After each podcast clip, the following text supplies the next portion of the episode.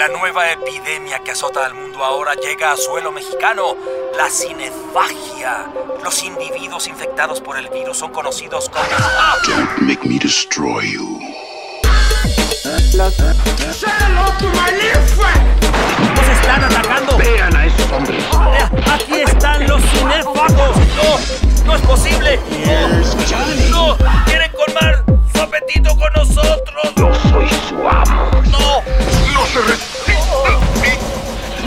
podrá detenerme. Dominaré a la humanidad. Yo también soy un creador.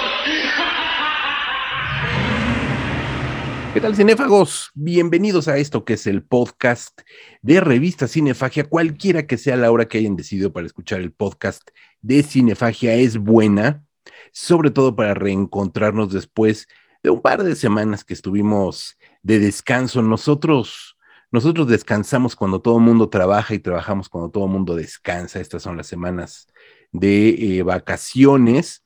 Pero nosotros estamos aquí para venir a platicar con ustedes. Yo soy José Luis Ortega y le doy la más cordial bienvenida, como siempre, a mi queridísimo amigo Rodrigo Vidal Tamayo. ¿Cómo estás? Muy bien, y sí tienes toda la razón, pues este, nos adelantamos las vacaciones en este podcast, a ver si en dos semanas estamos de nuevo aquí, si no, pues es porque nos volvimos a ir de vacaciones, pero sí, como siempre, muy contento de estar en este podcast cinéfago. Sí, y la verdad sea dicha, nos gusta vacacionar, ¿para qué lo negamos? Entonces siempre, siempre es padre estar eh, de regreso cuando menos se lo espera uno, compartiendo el micrófono, aunque hay que decir que por supuesto cuando dejamos de, eh, de, de- salir con ustedes a tiempo, pues se nos van algunas notas que resultan eh, interesantes o divertidas.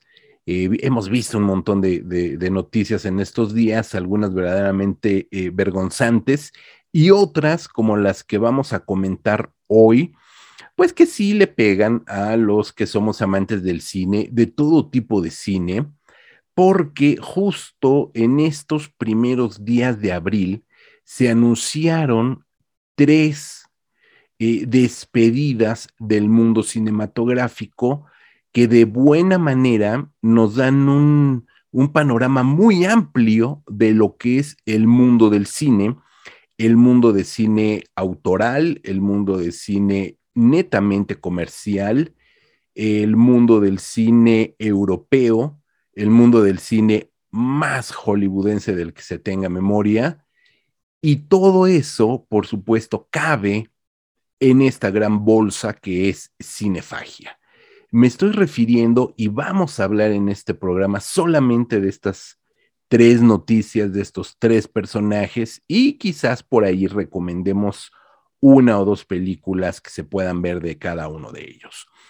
Me refiero al adiós cinematográfico de Alain Delon, mítico actor francés, de Bruce Willis, mítico actor estadounidense, aunque de origen alemán. Él nació en Alemania, pero bueno, ya es- obviamente es un actor eh, más estadounidense que, que muchos. Y del adiós también de uno de los actores canadienses de mayor presencia en el cine comercial de los Estados Unidos, que es Jim Carrey.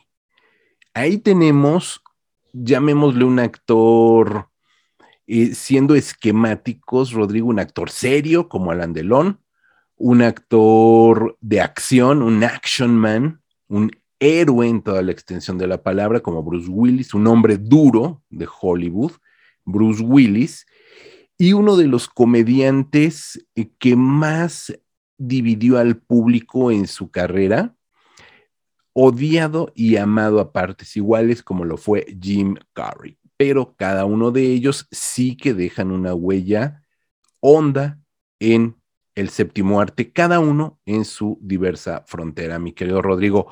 Yo te pregunto, bueno, más bien te, te propongo que comencemos hablando por orden eh, no de preferencia o no de importancia, los tres son igualmente importantes, eh, pero sí digamos que un poco en orden de aparición cinematográfica, obviamente el primero de ellos sería el actor francés Alain Delon, quien él anunció justamente a principios de abril que ha pedido la eh, eutanasia, ¿no? Él, pues me parece una decisión bastante fuerte, Rodrigo, pidió morir de manera digna, es un actor de, si mal no recuerdo, tiene 86 años de edad, es decir, todavía hay, hay muchos actores que a los 86 años están trabajando, bueno, no vamos muy lejos, Clint Eastwood, de quien hablamos hace también algunos programas, ochenta y tantos, y está actuando, dirigiendo, etcétera, ¿no? Pero él, que ha padecido una serie de enfermedades durante largo tiempo, eh, que perdió a su esposa, que ha perdido cierta capacidad eh, por sus, debido a sus enfermedades, decidió que ha solicitado la eutanasia. Él vive en Suiza, lo cual lo hace total y absolutamente legal, y él ha decidido marchar en paz. Decir, mundo, me quiero bajar, ahí se ven. ¿Qué podemos opinar al respecto o qué nos, qué nos mueve esta, esta, esta decisión de este mítico actor, mi querido Rodrigo? Bueno, primero hablar en general, ¿no? O sea, me parece perfectamente comprensible que actores ya llegados a una cierta edad sobre todo aquellos encasillados en papeles juveniles como son los héroes de acción, como es el, el comediante, pues sí, lleguen a una edad y digan, ¿sabes qué? Muere, ¿no? Ya, ya no doy para, para seguir haciendo este tipo de papeles, aunque quizás Jim Carrey dijera que ya al final dejó de hacer comedia, pero lo cierto es que sus, los tics siempre los mantuvo. Eh, a mí siempre me tachan de insensible porque digo, pues sí, pues es perfectamente normal, ¿no? Todos vamos a envejecer y en algún momento tenemos que decidir si continuamos o no. Eh, Bruce Willis, bueno, tiene que ver con cuestiones de salud. Eh, el caso de Jim Carrey, pues es más de que bueno, tengo entendido, ¿no? Que tiene que ver más con que ya está un poco harto de, toda la cuestión hollywoodense. De hecho, cuando fue con una de las masacres de balaceras en Estados Unidos, no me acuerdo cuál, porque hay una cada semana. Eh, eh, Jim Carrey, que acababa de hacer Kikas, dijo que ya no iba a hacer ese tipo de películas, ¿no? De humor negro, que él ya lo que quería era entretener a la gente, servir como una vía de escape. Ahora, en el caso de Alain Delon, bueno, pues la verdad es que eh, qué afortunado él que puede elegir el momento y lugar donde va a morir, que tiene chance de despedirse de todas las personas que quiere. Eh, ojalá todos pudiéramos hacerlo, ¿no? Ojalá todos tuviéramos esa facultad para poder decidir ya estuvo bueno hasta aquí, sobre todo en su caso con enfermedades que para las cuales no existe cura y que efectivamente la eutanasia pues se ve como la única salida digna antes de que empiece a perder facultades físicas o cognitivas y exigir que todos tuviéramos ese mismo derecho, ¿no? Todas aquellas personas que estén ya hartas de este mundo, independientemente de si están enfermas o no, ¿eh? eso creo que me parece puede pasar a un segundo plano porque a final de cuentas, pues el vivir una vida debe ser decisión de quien la vive y de nadie más. Eh, sí, sí, digo, digo, puede ser triste, son, son personas ah, con las que nos sentimos cercanos por las horas de entretenimiento, eso es hablando subjetivamente, siendo objetivos, pues, pues no, son unos perfectos desconocidos. Lo que conocemos de, de hecho, podría, yo podría asegurarme que no conocemos nada de ellos porque pues siempre los hemos visto actuar. Pero bueno, eh, insisto, a mí lo que me parece relevante en el caso de Alain Delon, considerado uno de los hombres más bellos de la historia, insisto, ojalá yo también tenga, llegada la hora, yo también tenga esa misma oportunidad. Y pues enhorabuena por Alain Delon, si es su decisión, adelante.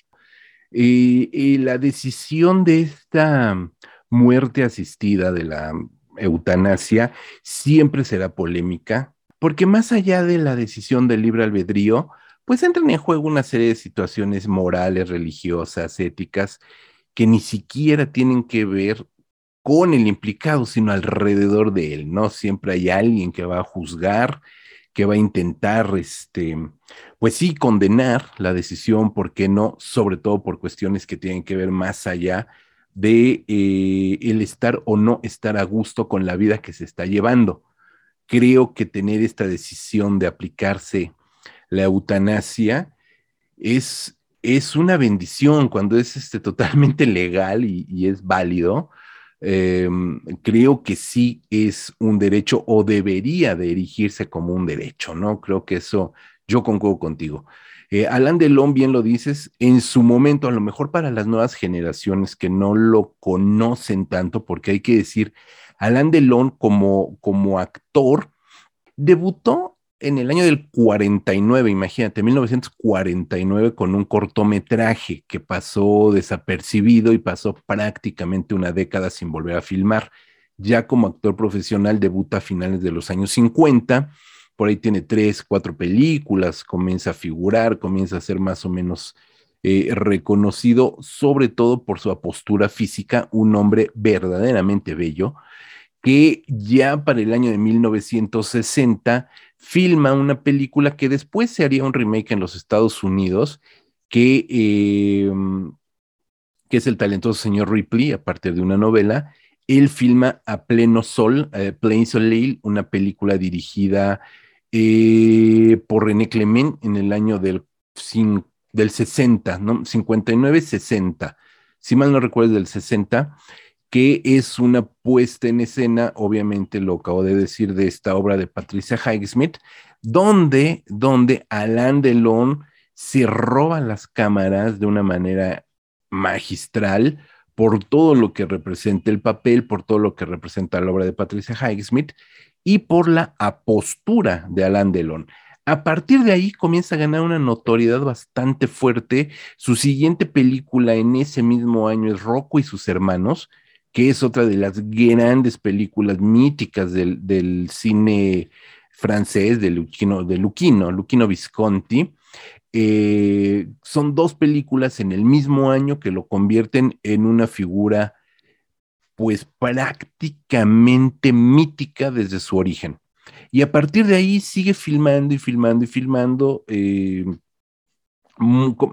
obviamente al tener una filmografía que rebasa, si mal no recuerdo, las 100 películas eh, como, como actor, dirigió un par de películas que pasaron desapercibidas, guionizó también dos, tres películas, pero en realidad él fue un rostro.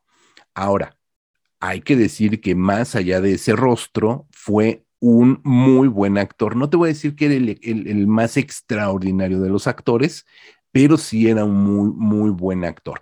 En ese sentido, lo podemos recordar a lo mejor los más clavados. Eh, recordamos películas como, como El Samurai, por ejemplo, de Jean-Pierre Meville, que es un eh, cine, eh, un, noir francés, lo que se le denominaba polar, un cine polar, que era el noir, el cine negro a la francesa, donde él interpreta, por supuesto, a esta figura de investigador privado, bla, bla, bla, bla. ¿no? El gato pardo, que es una de las grandes películas también mitológicas de la cinematografía europea, una película que le valió también todo tipo de, este, de, de premios, de nominaciones, una película nuevamente de Luchino Visconti, que incluso estuvo nominada al premio Oscar, cuando el Oscar valía algo y no eran circos mediáticos como el que tristemente acabamos de pasar y que no vamos a comentar absolutamente nada más de ello. Y él se mantuvo vigente durante muchos, muchos años. Él continuó filmando incluso hasta la década del 2000, ah, del 2010. Todavía filmó tres, cuatro películas para la televisión, ya por supuesto entrado en edad, pero se queda su rostro, su trabajo, su carrera como una de las grandes, uno de los grandes iconos del cine francés que atraviesa no solamente el periodo de la nueva ola francesa, sino también este despertar o esta modernización del cine francés de los años 70, 80, 90, donde también, por supuesto, cae en algunas películas, como todos los actores, obviamente, pues alimenticias de poco talante, pero, pero su nombre ha quedado vinculado con verdaderas joyas del cine europeo como decíamos, para la gente más joven, hay que decir que cuando Brad Pitt, yo creo que ese sí, todo mundo ahorita estamos perfectamente bien ubicados de quién es Brad Pitt. Cuando Brad Pitt debuta y comienza a ganar fama, primero por ser el, el niño, en aquel momento el chico bonito de Hollywood, hoy pues ya es cincuentón, comienza a ser eh, comparado con Alain Delon, justamente por su belleza física, pero también porque al igual que Alain Delon, poco a poco va logrando demostrar que es un actor solvente, que es un buen actor, que está capacitado dramáticamente para inter interpretar papeles eh, exigentes en una buena medida y donde su apostura física no pasa a un segundo plano, pero sí se convierte en un valor eh, sumado al talento actoral que tenía Brad Pitt. Entonces, si hacemos esta analogía, esta comparación, que las comparaciones son odiosas, pero creo que aquí vale la pena hacerla, sobre todo para los que no son tan cinéfilos y que no conocen mucho del cine francés de los años 60, 70 y 80, tres décadas, imagínate, Rodrigo, donde Alain Delon fue uno de los grandísimos actores del cine, no solo de Francia, sino de toda Europa. Y bueno, ahora él de una manera pues, sumamente digna y sumamente decorosa, eh, se despide con una carta, mm, cito, me gustaría dar las gracias a todos los que me han acompañado a lo largo de los años y me han brindado un gran apoyo. Espero que los futuros actores puedan encontrar en mí un ejemplo, no solo en el lugar de trabajo, sino también en la vida cotidiana, entre victorias y derrotas. Gracias. Un epitafio sólido, solvente, congruente con quien fue en vida Alain Delon, que hasta este momento no quiere decir que ya se vaya a morir mañana ni que el lunes lo vayan a, aplicar una inyección, se supone que va a ser con una inyección, no quiere decir eso. Uno de sus hijos dice que ya está listo para morir, otro de sus hijos, uno de sus hijos más jóvenes, no me acuerdo ahorita su nombre, ha dicho que no, que no es verdad. Él salió a desmentir que Alain Delon haya pedido ya eh, la eutanasia. Entonces, obviamente, como te decía al inicio, Rodrigo, ya estamos entrando en este terreno de, la condena pública, sobre todo por cuestiones políticas, éticas, morales, religiosas, etcétera, ¿no? Si Alain Delon decidió bien morir de esta manera, que lo dejen ser. Creo que eso sería lo más adecuado que podemos decir, Rodrigo. Sí, totalmente, ¿no? Como decía yo, pues ese debería ser un derecho universal eh, todos deberíamos tener esa oportunidad en el momento que queramos, insisto, no por cuestiones este, de salud, sino en el momento que queramos abandonar este plano. Y también recordar que, bueno, este, fue de esos actores que marcaron época en un país como México. Recordar que en los años 70, 80 teníamos una gran afluencia de cine europeo en los cines, en video. Eh, se volvió realmente popular Alain Delon, Sí, o sea, había chistes a costilla de él en, las, este, en la televisión mexicana, ¿no? Era como, pues, creo que lo has dicho muy bien, el Brad Pitt de aquella época. Bueno, más bien, Brad Pitt es el Alain Delon de, de, estos últimos años, ¿no? Eh, eh, pero sí, creo que fue, fue, bastante popular en México. Y bueno, pues ahí queda su, su filmografía a revisar.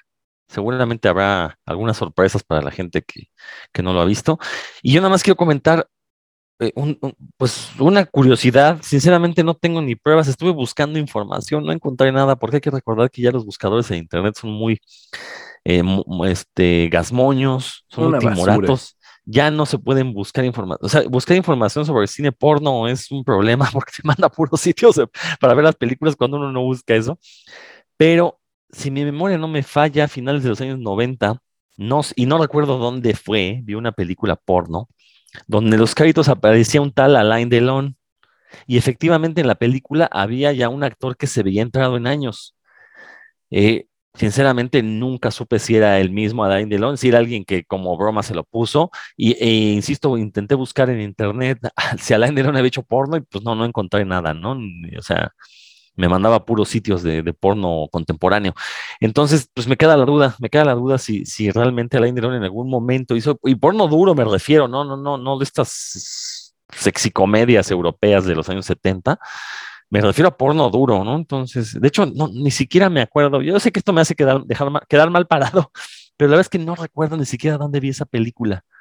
Entonces no tengo idea, no sé si fue en cable o dónde, yo me sorprendí que apareciera un Alain Delon en los créditos y pues sigo con la duda, la verdad. A lo mejor no leíste bien y era Alain Pelón, ¿no? en una de esas. en una de esas.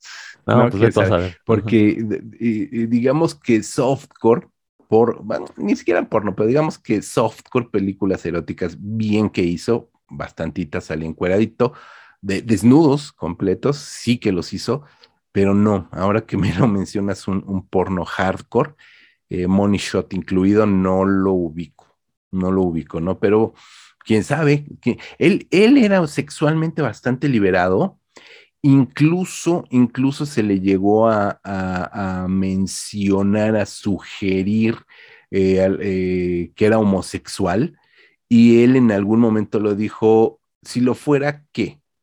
¿Cuál es el pecado? Si lo hubiera hecho, ¿cuál es el problema? O sea, él abiertamente no lo negó, tampoco lo rechazó, pero sí llegó a comentar que pues, si se trataba de probar y de ser feliz, pues ¿por qué no? Y si le gustaba, ¿por qué no? Entonces, no dudaría que en algún momento pudiera haber este, eh, actuado en una película hardcore, ¿no? Por supuesto. No, no lo dudo ni poquitito. Mi querido Rodrigo, este, digamos que ahorita estamos mezclando esta parte de noticia con análisis, comentario, porque se presta la situación. Pues igual, vamos de una vez, vamos a recomendar alguna película que esté, eh, bueno, que esté disponible o no, pues ya cada quien vea cómo, cómo diablos la encuentra, eso ya, ya no nos corresponde a nosotros, todo se puede, todo se puede ver en esta, en esta, en esta red, pero digamos que en un streaming legal, eh, absolutamente legal, que es Star, Star Plus, eh, está El Gato Pardo, una de sus películas más um, famosas, como decíamos, de las películas que más lo encumbró a nivel eh, internacional. Esta película dirigida por Luchino Visconti, que está basada en una novela homónima, la novela homónima de Tomás di Lampelusa, que es una, novela también bastante importante, y eh, que está, es una película de época en la unificación italiana, donde se habla todavía de todo esto, eh, e, estos movimientos de desplazamientos de tropas y demás, y en medio de todo eso, por supuesto, hay un drama bastante interesante. Eh, es una película larga, es una película que dura tres horas, pero bueno, si aguantan tres horas del universo del MCU, del Marvel Cinematic Universe, pues bastante bien pueden eh, eh, aguantar una película de tres horas que es extraordinaria, como lo es El Gato Pardo de Luquino Visconti. Esa está en Star Plus. Entonces la pueden ver si, si tienen su suscripción ahí, la pueden ver. Y ya que estamos en esta, pues también me gustaría recomendarles, ahí sí búsquenla donde quieran y como puedan, justo El Samurai, El Samurai de Jean-Pierre Meville, esta película de un asesino a sueldo, donde por supuesto eh, tenemos toda la esencia del cine negro estadounidense, pero llevado a la esfera de la intelectualización sesentera post nueva olera de Jean-Pierre Meville en el, cine francés clásico, clasiquísimo. Eh, es un noir, pero filmado en color, lo cual también es, es muy propio del cine polar francés. Así es que ahí están dos películas, solamente dos de 100 películas o un poquitito más de películas de, protagonizadas por Alan Delon, El Samurai de Jean-Pierre Meville y El Gato Pardo de Luchino Visconti. Véanlas y vean, por supuesto, y, vean, ¿no? Vean a pleno sol, Plain Soleil, que es, si, si les gusta el talentoso señor Ripley con Matt Damon, vean a pleno sol de René Clement con Alan Delon y van a ver qué pequeñito es el cine estadounidense. De verdad, qué pequeñito y miserable es el cine de Hollywood frente a estas obras maestras del cine europeo. Y no porque sea europeo, sino porque es otro paradigma de cine el cual vale la pena que estemos también muy atentos a ver. Rodrigo Vidal. Antes de entrar a nuestra segunda figura, que ya, ya sabemos será Bruce Willis, vamos a escuchar algo de musiquita y retachamos.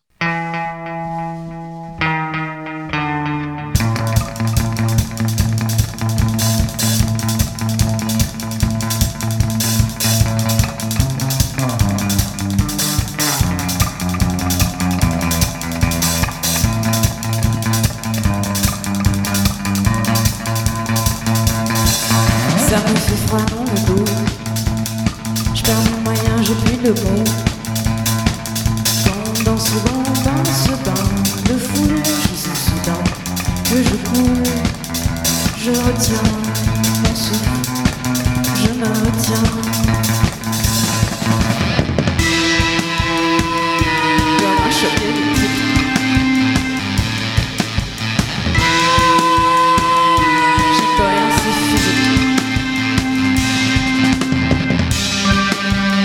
Te vois, je panique.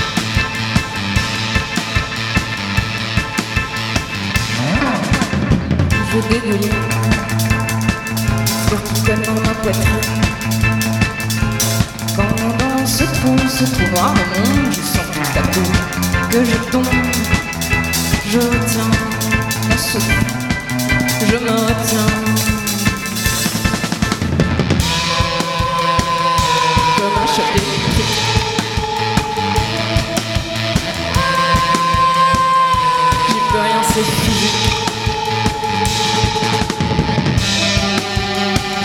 Te vois, je panique.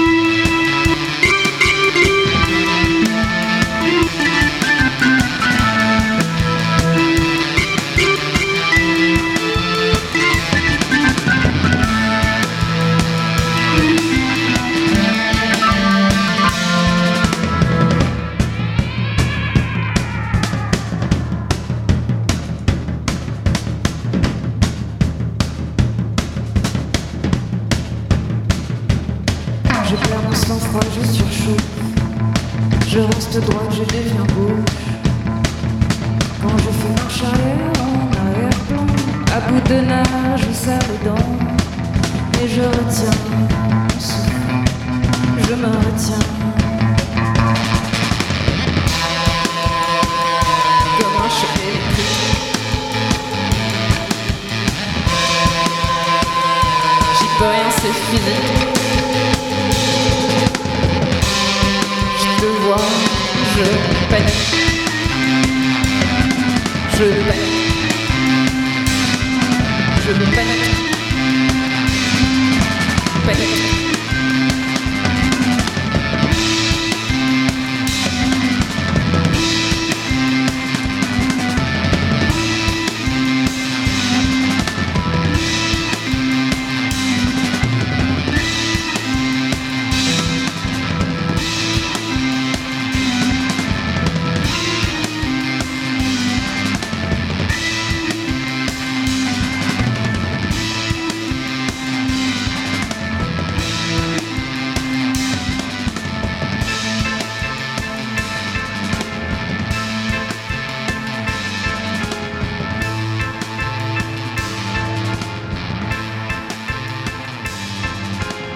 Ya estamos de vuelta en este podcast cinéfago y como les comentamos, pues ahora vamos a hablar de la noticia del retiro de Bruce Willis, este héroe de acción, que también tiene por ahí algunas películas un poquito más serias. Eh, este sí me dolió un poquito que se retirara porque pues marcó toda una época en los años 80, sobre todo porque fue un actor que surge como, bueno, no como comediante, pero en una serie cómica que se llamaba Moonlighting, Luz de Luna, que aquí pudimos ver a través de Imevisión este sistema estatal de televisión que después se convertiría en televisión azteca. Eh, y bueno, lo que vimos ahí era un Bruce Willis que interpretaba a una especie de detective privado, pero era un tanto atolondrado. Insisto, era una serie cómica muy, muy buena. De hecho, fue bastante exitosa en su momento. Estamos hablando de mediados de los años 80, cuando se transmite en México. Y eh, adquiere cierta notoriedad y fama. Y de ahí brinca Hollywood. Eh, de hecho, yo, yo recuerdo de niño haber visto la noticia, en, no me acuerdo si fue en la tele o en algún periódico, que Bruce Willis iba a hacer cine, ¿no? Entonces, pues todo el mundo esperábamos películas cómicas, películas ligeras.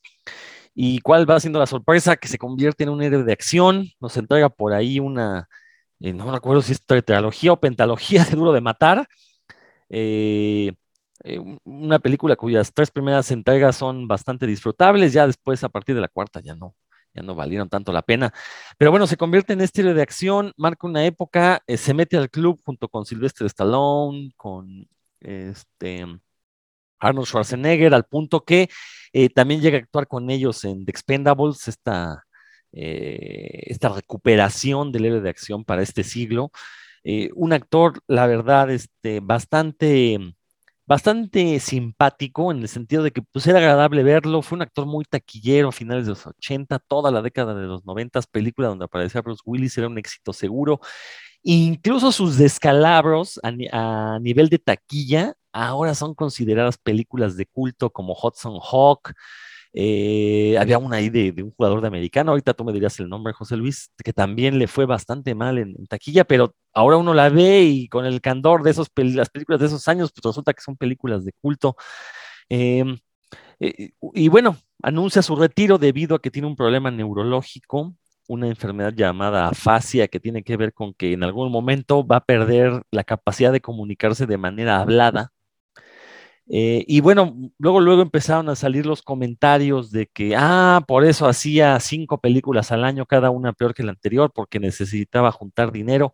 Bueno, lo cierto es que haciendo este tipo de películas tampoco es que haya hecho mucho dinero. Creo que sí tiene que ver que, eh, pues, con este siglo, el cine de acción mutó, ya los seres de acción se veían como algo anacrónico y personajes como como, bueno, además bien actores como Bruce Willis, eh, Schwarzenegger, el mismo Stallone, pues vieron mermadas sus ganancias. Stallone por ahí, bueno, se vio listo, se metió de productor. Eh, Schwarzenegger se metió a la política, pero Bruce Willis seguía, seguía actuando. Y obviamente un héroe de acción no se puede sostener con la edad. Recordar que ya tiene 77 años, entonces pues ya que sigue haciendo estos películas de, de tipo duro, pues ya no se la crees.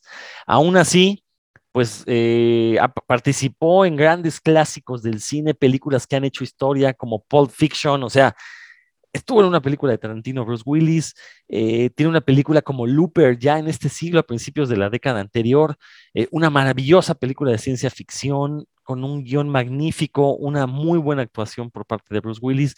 Es decir, todavía hace 10 años estaba haciendo películas eh, exitosas y algo pasó en estos últimos 10 años que ya empezó a entregarnos películas baratas, y baratas lo digo en el sentido tanto de que tenían eh, poco, poco presupuesto, pero también películas baratas en el sentido peyorativo, que es la verdad, o sea, cualquier actor que se ponga a hacer cinco o, más de, tres películas al año, pues algo debe de, de, estar haciendo, ¿no?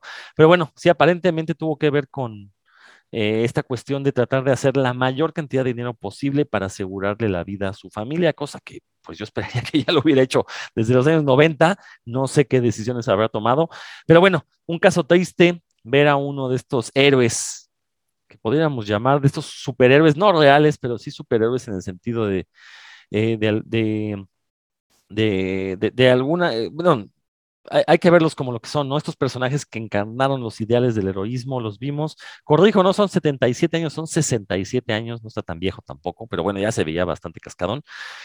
Y eh, pues es el final de una época, así como lo fue el principio de este nuevo siglo, cuando desaparece el cine de héroes de acción, que ya lo, por ahí hay un podcast, ¿no? Que le dedicamos en Cinefagia a los seres de acción, búsquenlo ahí en, en este canal de, revista Cinefagia.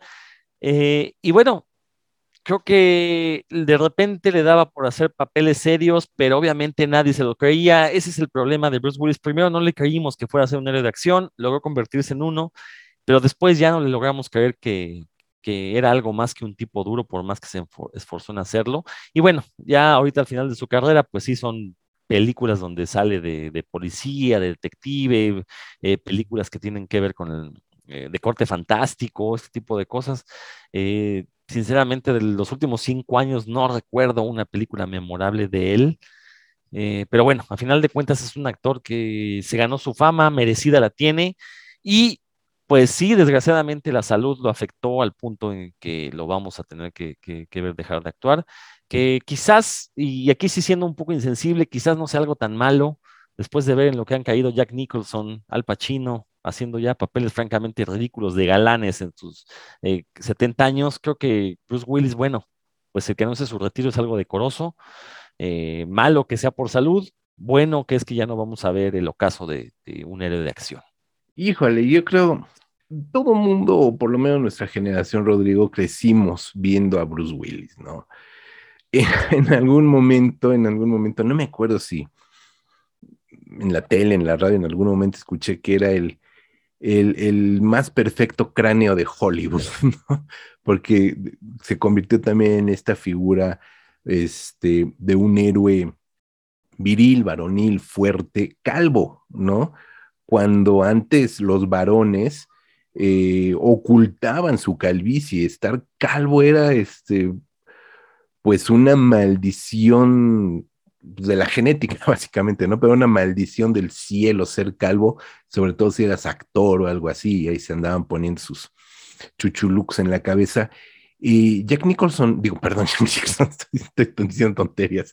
Este, bueno, pues Jack Nicholson también le falta pelo. No, Bruce Willis, Bruce Willis decidió raparse, porque además hay que decirlo, él comenzó como, como galán. Sus primeras películas eran como de galán, galán cómico, bien lo dices, en Moonlight, en la serie de Luz de Luna, y uno que otro papel ahí eh, medio de comedia romántica, pero después al ser un héroe de acción, pues le vino a todo mecate también el cambio de look lo cual está muy bien. Ya verlo en esta película de auténtico culto, de auténtico culto, que es duro de matar, Die Hard, eh, pues ya le falta pelo, o sea, ahí ya se ve pelón, ¿no? Y todavía trae sus pelillos ahí parados. Entonces, ese, ese cambio de imagen creo que lo endureció, le hizo ser un, un galán viril, fuerte, eh, valiente, héroe de acción, calvo, que no había no había, ¿no? Todavía, al contrario, Jean-Claude Van Damme se dejó crecer el pelo para salir greñudito en sus películas, este, en alguna de sus películas, cosas así, Rambo que traía su cabello largo, etcétera. O sea, era como otro tipo de iconografía y Bruce Willis la, la viene a romper, literal, como ahora se dice, la vino a romper. Yo, igual, igual que tú, creo que a lo mejor a lo mejor es un poco como el síndrome de Nicolas Cage, que en algún momento reventó su fortuna, su carrera, la, la mal invirtió, este, mantener a media docena de hijos, unos con Demi Moore y otros con su actual esposa, pues sale caro, viven bien, viajan mucho. Entonces, pues él Bruce Willis como tú y como yo, pues tenemos que salir todos los días a sobarnos el lomo y ganarnos el pan. Lo que pasa es que él se lo gana delante de las cámaras y tú y yo no.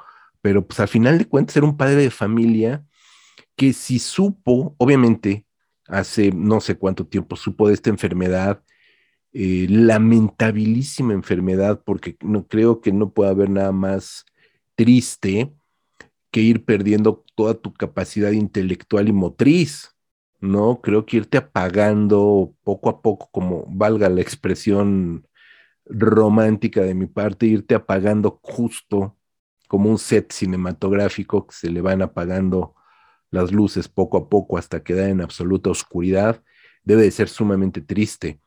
Y si él supo a tiempo que iba a padecer estos estragos en su, en su cuerpo y en su mente, eh, pues ha de haber dicho, pues a juntar lana, rey, como, como venga el dinero bien ganado, bien sudado, este, justamente para, para crear o dejar un, pues un, un, un, buen modo de vida a su familia, más las regalías que pueda tener, etcétera. No sé, ahí que si fue lo suficientemente listo como Robert Downey Jr. de aceptar un bajo sueldo por Iron Man, pero cobrar regalías de la película y, haber hecho el negocio de su vida con esa cláusula del contrato, pues yo espero que le vaya muy bien a Bruce Willis, ¿no? Con, con, esos, con esas regalías.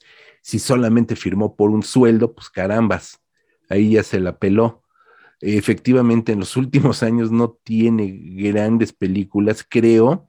No digo que sea una gran película, pero definitivamente es de lo que mejor pudo haber hecho en los últimos años.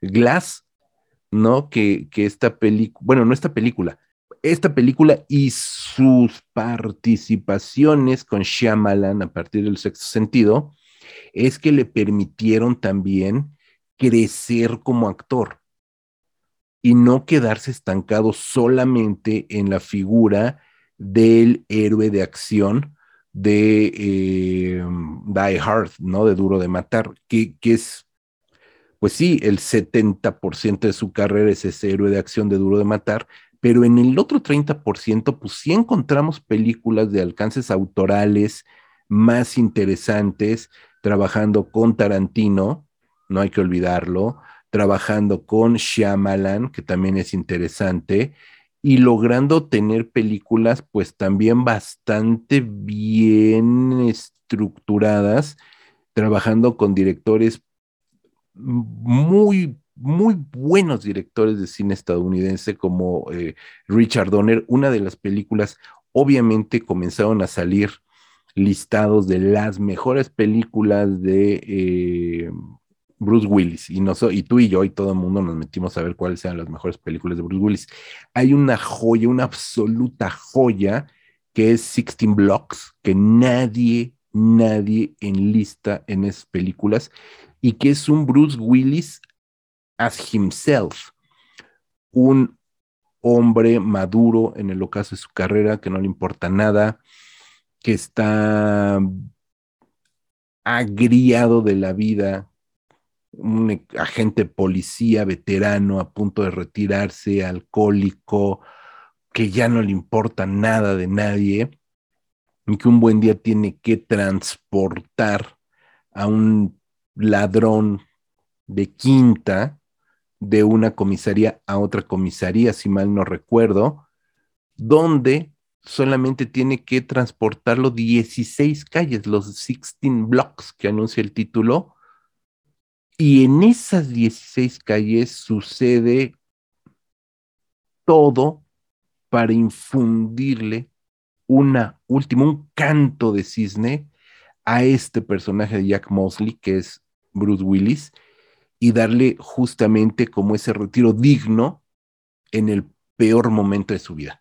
Entonces yo creo que esa película hoy, hoy debe de verse 16 Blocks, eh, revalorarse no solo por Bruce Willis, sino por el director Richard Donner, que se murió el año pasado. También lo hicimos un programa sobre Richard Donner. Entonces, búsquenlo también aquí en Spotify de Revista Cinefagia. Busquen el episodio que le dedicamos a Richard Donner, donde hablamos no solamente de Sixteen Blocks, sino de toda su carrera. Es una película absolutamente extraordinaria y así nos podemos ir con otras películas que a lo mejor son menos conocidas, menos conocidas de, Bruce Willis, pero que de todas formas forman, eh, valga la redundancia, un cúmulo de películas también muy interesantes.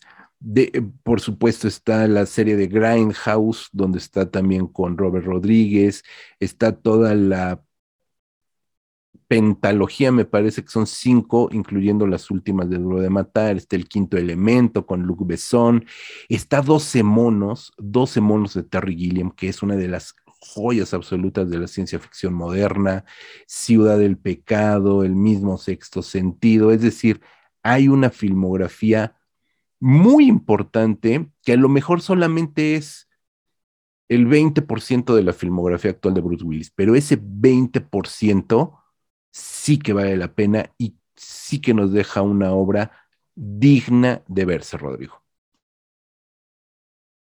Totalmente, o sea, yo como dije hace un momento, ¿no? Tiene toda la fama merecida y qué bueno, qué bueno que lo podamos ver en películas que, que, que marcaron una época, que se convirtieron en, en parteaguas, como ya, ya lo dijiste, Pulp Fiction, 12 eh, monos, sí tienes razón, todo el trabajo que hizo con Shyamalan es buenísimo, incluso la, o sea, toda esta trilogía de, del el protegido, incluso la tercera parte que se puede considerar como la más débil de todas, tiene su encanto si, si son fanáticos de los superhéroes, o sea, entonces, y, se nota a un, Bruce Willis, en esas películas, a un Bruce Willis encantado de hacer ese tipo de papeles, ese tipo de personajes que, como bien dijiste, le exigían un poquito más, ¿no? Entonces, pues, sí, una desgracia que, que ya no lo vayamos a ver más, es muy triste que aparte sea por una cuestión de salud, pero bueno, afortunadamente nos quedan estas grandes, grandes películas que ya hemos mencionado.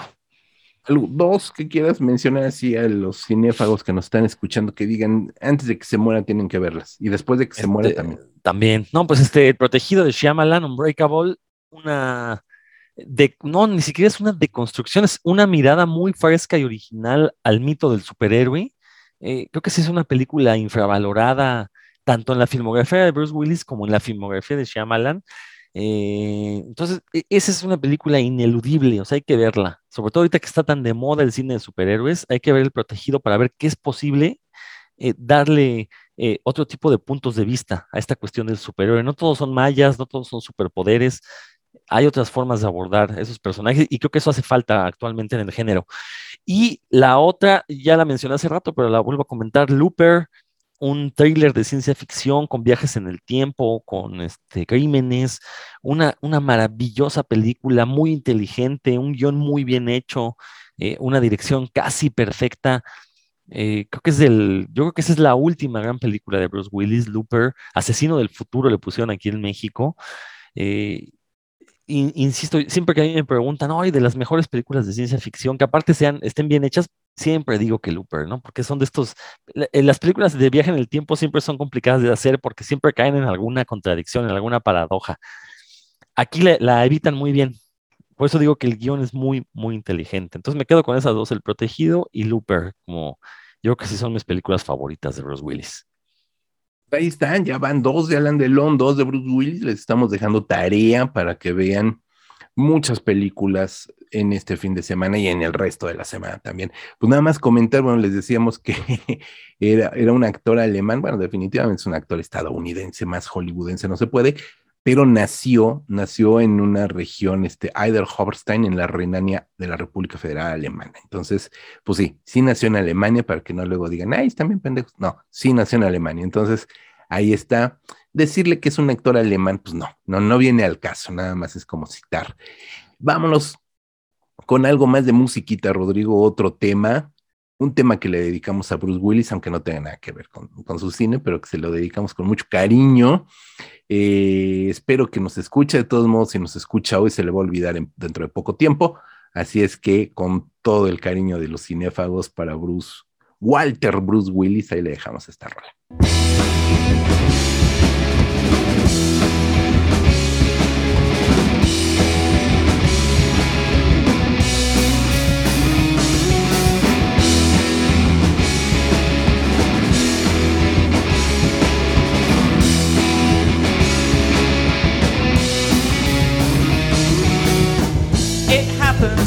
That's the way it goes. Like a mother,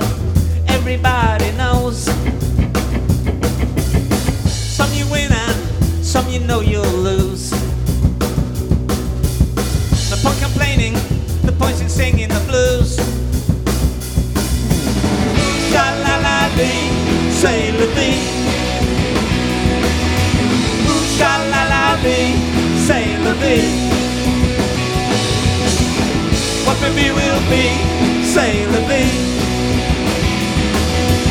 Ooh, la la lee, say la vie. Don't worry, don't feel let down. There'll be another any minute now. What's it matter if your life's a bitch? When life's in tatters let's all act rich.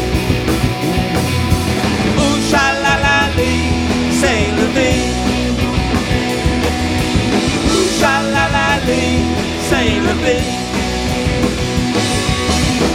What will be will be, say la vie. Ooh, sha la la lee, say la vie. No point looking like Victor Meldrew on a bad day. No point looking like a bulldog chewing on a wasp. No point being like that, so grumpy and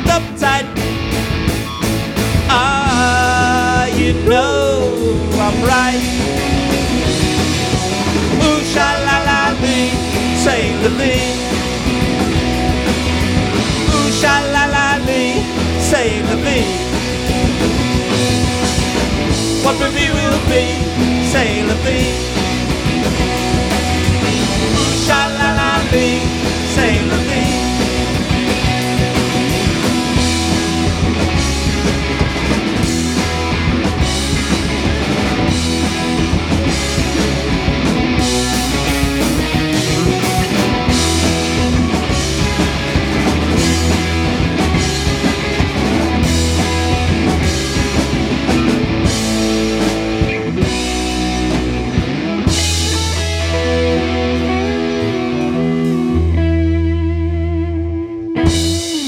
Querido Rodrigo Vidal Tamayo, esto es el podcast de revista Cinefagia. Después de una breve ausencia de los micrófonos, hemos vuelto y hemos vuelto Nosotros volvemos porque tres se van, tres han decidido irse y por eso volvimos, porque teníamos que decirles adiós como se merecen a Alan Delon, a Bruce Willis y también a Jim Carrey. Hay que decirlo, los para nosotros, habrá quien diga, ay, ¿para qué chingados hablan de Jim Carrey si no es hasta a la altura de Alan Delon, no está a la altura de Bruce Willis? Yo creo que está a la altura de cualquiera de ellos por el simple y sencillo hecho de ser un profesional, un profesionista que se ha dedicado a hacer lo que más le gusta, que tiene grandes éxitos de la taquilla, eso también hay que, hay que reconocerlo, que intentó crecer cinematográficamente, salir del personaje de Ace Ventura, que fue quien lo catapultó a la fama, de eh, generar un tipo de comedia que a lo mejor no fue del todo bien recibida porque sí que dividió opiniones. Hubo quien lo consideró el sucesor de Jerry Lewis, ni más ni menos, eh, y el propio Jerry Lewis eh, de alguna manera lo apadrinó, si podemos decirlo así. Jim Carrey siempre le dio lo, ha mencionado como una de sus grandes influencias de este gran comediante estadounidense, Jerry Lewis.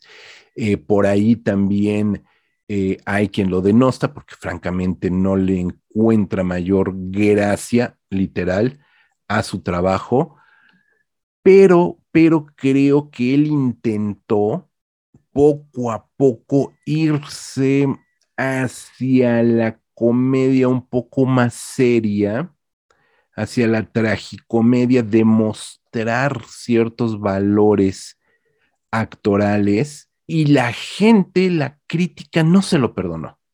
Yo creo que hubo un momento en el trabajo de Jim Carrey, Rodrigo, que quiso dar el brinco como lo dio Tom Hanks. Hay que recordar que Tom Hanks comenzó haciendo comedia comedia medianamente guarra, tampoco hay que decir que era un, este, un cómico verde, no para nada, pero digamos que hizo cierta comedia un poquito pasada de rosca, nada tipo yacas ni nada de ese estilo, pero sí un poco de comedia medio picosona, otra comedia también medio bobalicona, que era como el camino en los dos caminos en los que se movía Tom Hanks al inicio de su carrera y después del brinco a ser un actor serio y termina encumbrándose como un actor dramático sumamente importante.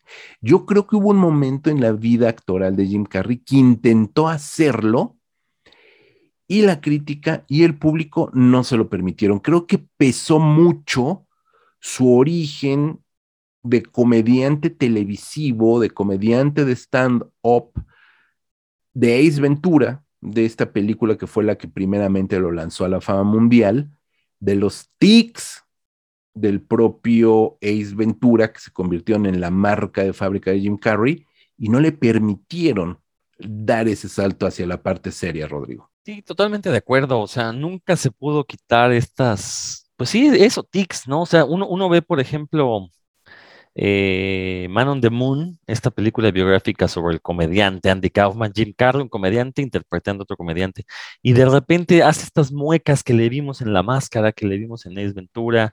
Eh, se me va el título esta película donde está, vive en una burbuja y que lo filman. Ahorita, ahorita tú te acordarás, José Luis. Eh, Truman Show, sí, que también al final se despide y hace la cara de, de Ace Ventura, ¿no? O sea, como que nunca se logró sacudir estos gestos, estas muecas. Y también hay que, hay que decirlo, ¿no? Como que no supo elegir bien los proyectos para hacer cosas serias. O sea, Man on the Moon es una gran película. Eh, el problema es que si uno no conoce quién es Andy Kaufman, pues la película no le dice nada, ¿no? Hay que, hay que estar un poquito enterado de la historia de la comedia en Estados Unidos para entenderle esa película, pero eh, el papel que hace Jim Carrey es muy, muy bueno. De hecho, hay un documental en Netflix que se llama Andy y yo, eh, que se hizo durante la filmación de Man on the Moon y, es, bueno, es desternillante, pero al mismo tiempo es un poco, da un poco de miedo porque el, propio Jim Carrey dice que él fue poseído por el espíritu de Andy Kaufman en la filmación y empezó a comportarse como Andy y empezó a jugarle bromas a sus compañeros, ¿no? Entonces, bueno, se quejaron mucho de, él, ¿no? Eh, pero bueno, eh, eso habla un poquito de, su intención, ¿no? De convertirse en un actor más serio. Ahora, sus comedias, bueno, creo que tuvo su época a partir de La Máscara hasta um, la de Mentiroso, Mentiroso, quizás fue la última gran comedia de Jim Carrey, que pues era el comediante por excelencia, ¿no? E íbamos a ver las películas que él sa- sal- sal- donde él salía, pues porque sabíamos que nos iban a dar mucha risa, ¿no? Por ahí tuvo películas con los hermanos Farrelly, recordarlos que a finales del siglo XX eh, pues eran los reyes de la comedia en Estados Unidos, con una comedia es así, sucia, guarra, y Jim Carrey estuvo con ellos y obviamente entregaba papeles que obviamente uno no lo veía por, por cómo actuaba, o sea, bueno, más bien no, no por la calidad de la actuación, uno iba, a verlo porque le daba risa hacer la cantidad de ver la cantidad de tonterías que Jim Carrey era capaz de hacer por minuto en estas películas, ¿no? Entonces, eh, fue el rey de la comedia. Y digo, y creo que esa es la diferencia con Tom Hanks. Tom Hanks supo elegir qué proyectos hacer en el momento adecuado. Creo que Filadelfia fue un parteaguas importantísimo, no solo para Tom Hanks, sino para Hollywood en general, porque era una película que en un momento álgido supo abordar el tema de la cuestión de la epidemia de, de SIDA, de VIH, eh, y eso fue, ayudó a encumbrar a Tom Hanks. Jim Carrey no tuvo una película tan, tan que, que, tuviera ese impacto cultural, ¿no? La otra es que tú ves al Tom Hanks de Filadelfia, independientemente de que su, sus actuaciones cursis te gusten o no, pero no es el mismo Tom Hanks que veías en este, Despedida de Soltero, en Quisiera Ser Grande, mientras que Jim Carrey, ya lo comentamos, sí, era el mismo Jim Carrey, no, no podías separarlo, ¿no? No le creías que estaba siendo serio porque en algún momento sonreía y era la típica mueca que veíamos en otras películas. Entonces, creo que sí, ahí eh, a lo mejor, no sé, no sé si Jim Carrey es que no tenga la madera de actor como para crecer o si no supo elegir proyectos. No tiene proyectos como esta del número 23, que es una basura absoluta.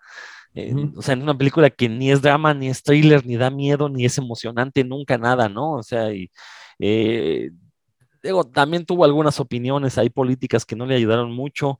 Eh, de repente, como que dijo, ok, no me quieren como actor serio, pues voy a hacer cosas más extremas, ¿no? Se pasa a hacer películas como Kikas, con personajes que la verdad este, se salían fuera de su rango, que no te creías que Jim Carrey pudiera encarnar estos personajes neonazis, que, que, eh, que como, como el que interpreta en, en, en Kikas 2, ¿no? Entonces, como que sí, creo que, creo que es un actor, o sea, a lo mejor como cómico fue muy bueno, muy gracioso, más que bueno, gracioso, pero como actor ya de carácter, no, no hay manera de creérselo.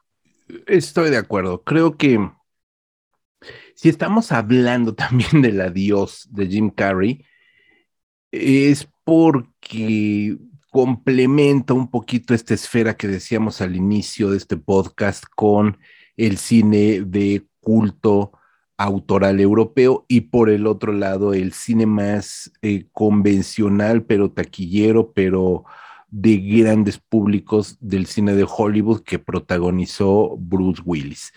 Definitivamente, en, ese, en esa regla o en ese inter, Jim Carrey sí sale perdiendo, obviamente, ante estas figuras, ¿no?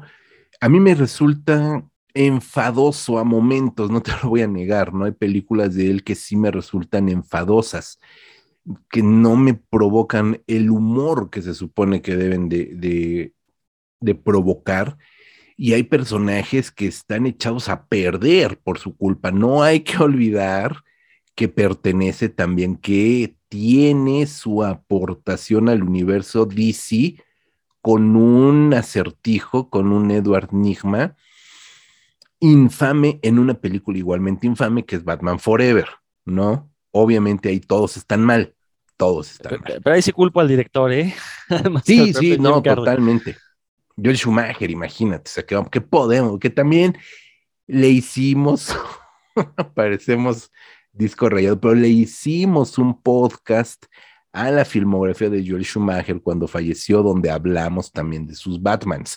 Busquen todos los archivos de eh, Cinefagia en Spotify, porque de verdad se van a encontrar sorpresas. Hay un programa dedicado también a Joel Schumacher, donde hablamos de estos Batmans, ahí lo pueden encontrar. Pero tiene otras películas que poco a poco han ido creciendo un poco en el ánimo del, del cine de culto y luego un poco entrecomillado. Por ejemplo, Cable Guy, que ni me acuerdo cómo se llamó en México, No me acuerdo, como si te acuerdas me dices. este, El- ch- el chico del cable así tal cual. creo que sí. Sí, Bueno, sí, sí, más no recuerdo. supongamos, ¿no? Que es así. The Cable Guy, dirigido por este Ben Stiller, que además Ben Stiller, a mí es uno de mis, los comediantes que mejor me cae. Me, me gusta mucho el cine de Ben Stiller. Él también ha dirigido películas con muy buena mano. Él es el director de Cable Guy y es una película bien interesante donde tenemos un personaje, es una comedia, pues una comedia más tirándole a la comedia negra, donde protagoniza un personaje eh, demencial, demencial y siniestro, de estas personalidades límite que se obsesionan con una persona, no necesariamente desde el ámbito sexual, pero sí emotivo y resulta una película abrumadora. Ahí, ah, sí, sí me resulta muy interesante.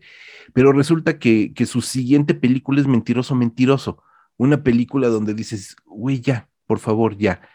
Y de hecho, es una película donde lo candidatean a Globo de Oro. No entendí, ahí sí no entendí por qué Mentiroso, Mentiroso lo, lo, lo, lo nominan para una película de ese, digo, para un premio de esas características en el universo del cine de los Estados Unidos.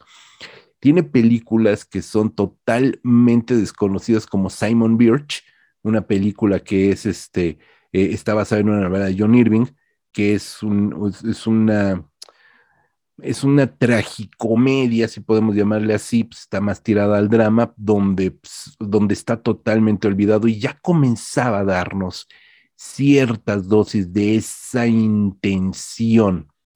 Y a lo mejor, como bien dices, la película que pudo haber sido su Filadelfia, que fue Man on the Moon, la crítica no la recibe bien, o digamos que, que, cierta crítica la recibe muy bien porque ubican justamente la importancia de Andy Kaufman, un comediante marginal de los Estados Unidos, pero marginal en serio. O sea, un cuate que era dinamita pura, que era contracultural totalmente. Vamos, es que ya dije que una de las grandes influencias para Jim Carrey fue Jerry Lewis, pero Jerry Lewis era incluso, incluso considerado un autor que la nueva ola francesa, que los críticos de Cahiers du Cinéma, que la crítica francesa reivindica como un autor cinematográfico, Jerry Lewis, con un nivel, llamémosle, de calidad alto. Andy Kaufman era justo lo contrario, era como una bomba, era dinamita pura, ¿no? Y hubo quien le tenía miedo a Andy Kaufman como para protagonizar o para llevarlo a distintos shows. Entonces, bien lo dices, si no ubicas como público quién fue Andy Kaufman, pues definitivamente no vas a entender qué está haciendo por allí este Jim Carrey. Y la película estuvo dirigida ni más ni menos que por Milos Forman, uno de los extraordinarios directores de la Europa del Este, que emigra de Europa, se va a Estados Unidos, hace esta película y luego se regresa porque nadie le entendió un carajo. Es una gran película, Man of the Moon, y eso que debió ser el despegue, el Filadelfia, como re, repito lo que dices, este Rodrigo, pues le sale el tiro por la culata y no logra tener esta, esta, esta gran, este gran boom. Y ya se le había escapado, ya se le había escapado ese tren con The Truman Show, que bien lo dices, de Peter Weir, un cineasta, si mal no recuerdo, australiano o neozelandés, de Oceanía, un director de Oceanía, que también es muy importante, eh, grandes películas este, australianas dirigidas por Peter Weir. Ahí se le fue ese primer tren, no lo logró. Quizás la película de corte autoral mejor tratada por la crítica y donde verdaderamente es valorado su, su cine, su, su, interpretación, es este, ¿cómo se llama? El eterno resplandor de una mente sin retorno, sin recuerdos, no me acuerdo. Eternal Sunshine of sin the recuerdos, Spotless. sin recuerdos. recuerdos. ¿no? Una película que en España lleva el extraordinario título de Olvídate de mí, dirigida por Michel Gondry, donde vemos a otro Jim Carrey. Pero yo creo que esa película, Eternal Sunshine, ya le llegó tarde. ya le llegó demasiado tarde a, a- a Jim Carrey y ya no logró ese paso autoral que deseaba. Digo, lo cierto es que, eh, o sea, ese papel, hace un papel bastante decoroso Jim Carrey, y creo que sí, eh, la había olvidado ahorita, y lo cual me parece imperdonable porque es una muy buena película, pero lo cierto es que creo que un mejor actor hubiera hecho un mejor personaje. Aquí lo Ajá. cierto es Jim Carrey ya no hace las típicas muecas, los típicos, los, tics que tanto mencionábamos, ¿no? Pero realmente eh, su interpretación, pues no va más allá de, de, de- de hacer un personaje serio. ¿No? O sea, pero realmente Jim Carrey que aporte algo al personaje, porque es Jim Carrey, no es así, ¿no? Y, y si hubieran puesto a un actor mucho mejor, eh, hubiera sido un mejor personaje. Aún así, la película es muy buena, pero pues tiene que ver más con el guion y con la dirección, obviamente, ¿no? Lo que, lo que precisamente demuestra que cuando Jim Carrey era bien dirigido, pues le, lograban exprimirle cosas de coro. Sí, sí, sí, eso sí. No, eh, digamos que podía haber sido un actor más maleable, ¿no? Que muchos actores que son maleables para los directores son muy bien valorados, muy bien valorados porque son disciplinados y hacen lo que el director les pide. Pero después de eso, pues ya Lemon y Snicket, el número 23, Dick y Jane, y se pierde, se pierde Jim Carrey en una serie de actuaciones que, que ya no le van a aportar mucho a su carrera ni Dumb and Dumber 2. O sea, uy, o sea, es un buen chiste, ¿no? Tonto y retonto, que así se llama en España, ¿no? Me encantan los títulos españoles. y, y- y- y después de casi, no sé, más de 10, 15 años, no sé cuánto tiempo, mm, como 20 años después, porque es de 94 Dumb and Dumber y del 2014 Dumb and Dumber 2, 20 años después. Ya son películas donde pues, afortunada o desafortunadamente está presente repitiéndose a sí mismo y que ya no le permitieron ya llegar a ningún lado. Hoy tenemos, literal, hoy, hoy en el cine tenemos Sonic, ¿no? Una película este, basada en un videojuego, eh, donde tenemos ahí pues a Jim Carrey, ¿no? Siendo chistoso, pero al mismo tiempo, al mismo tiempo, y al mismo tiempo de que se anuncia el adiós de Bruce Willis, el adiós de Alain Delon, en esa misma semana, en esos mismos días, en una semana, eh, Jim Carrey dice, yo me retiro, estoy harto de Hollywood, estoy harto de este cine, o sea, lo quise traer a colación también esta despedida porque me parece, sí estoy sintiendo que hay una amargura en Jim Carrey. No, yo creo, y yo creo que después de que se ve a sí mismo en Sonic, por la cual le han de haber pagado bastante bien, hubo un momento en que fue de los actores mejor pagados ¿eh? en, en Hollywood. No el más, pero sí de los bien pagados. Pero yo creo que ahorita no he visto la película, pero basta con ver el tráiler y basta con ver los, los, la- las muecas que hacen el tráiler como para entender de qué estamos hablando en una película basada en un videojuego también, o sea, hello. Yo creo que verse a sí mismo con sesenta y tantos años, ya, ya es más de, ese- es exagenario Jim Carrey. Verlo en este papel, en esta película, supongo que le ha de haber significado una cachetada en todos los sentidos. Y él dijo, estoy harto de Hollywood, no entiendo ya su maquinaria, no entiendo ya lo que significa esta industria, yo me retiro, no me interesa nada más. Por supuesto, deja abierta la puerta, él dice que solamente tendría que llegar un muy buen guion que no se pareciera a nada de lo que ha hecho para considerar regresar a la pantalla. Si llega ese guion o le llega Sonic 2 con un buen billete y regresa, bueno, ya veremos de qué está hecho Jim Carrey. Pero No caes porque definitivamente- la, la que está ahorita es Sonic 2. Ah, mira, va. Imagínate, si le llega Sonic 3, eh, pues a lo mejor regresa y dice, pues bueno, pues otro billete, ¿no? ¿Por qué no? Ahí está. Pero creo, sí noto y lo veo en su expresión y lo veo en las últimas entrevistas, no las entrevistas de Sonic, pero sí lo he visto en otras entrevistas, en otros comentarios, en otras declaraciones que ha hecho. Sí siento que hay una amargura fuerte en Jim Carrey que le dice, a la burger. Yo ya no, ya, ya no quiero estar aquí, no, no me gozo haciendo esto y me voy. Y nada, ahí está. También es muy válido, digamos, sin ser ofensivo ni faltar al respeto a nada ni a nadie, pero es otra forma de hacerse una eutanasia, ¿no? Una eutanasia laboral y decir adiós. Eh, mi querido Rodrigo, ¿recomendarías algo de Jim Carrey? Eh, pues ya dijimos, Eterno Resplandor de una mente sin recuerdos, vale mucho la pena. Fíjate que voy a recomendar las de Tonto y Retonto. Eh, ambas partes, incluso por ahí hay una precuela.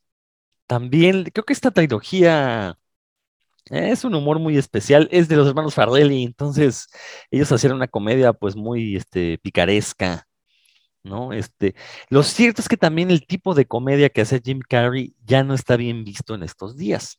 Eh, y coincide, coincide totalmente. O sea, Jim Carrey todavía llegó a hacer comedias en la primera década de este siglo y ya le empezó a ir mal. Eh, Era una mezcla de comedia física con chistes guarros, ingenuos, pero guarros. Y obviamente ese tipo de comedia ya ahorita no tiene cabida, lo cual pues tiene que ver con que ya han cambiado los tiempos, ya son chistes que ya vimos, qué caso tendría repetirlos. Pero sí, este, las de tonto y retonto, las dos partes, eh, se pueden ver, de hecho, insisto, las tres, porque son, hay una trilogía con la precuela.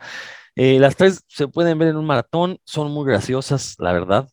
Entonces, este, si van a ver comedias de Jim Carrey, que sean las de tonto y retonto, y una película seria, Eterno Resplandor, que creo que fue la única que sí le salió bien, bien, bien. Insisto, por el guion y por el director. Pues mira, ahí está, ahí está. Yo me, atreveré, ya nada más para cerrar este programa, con un par de películas que, que me gustan, me- son diametralmente opuestas.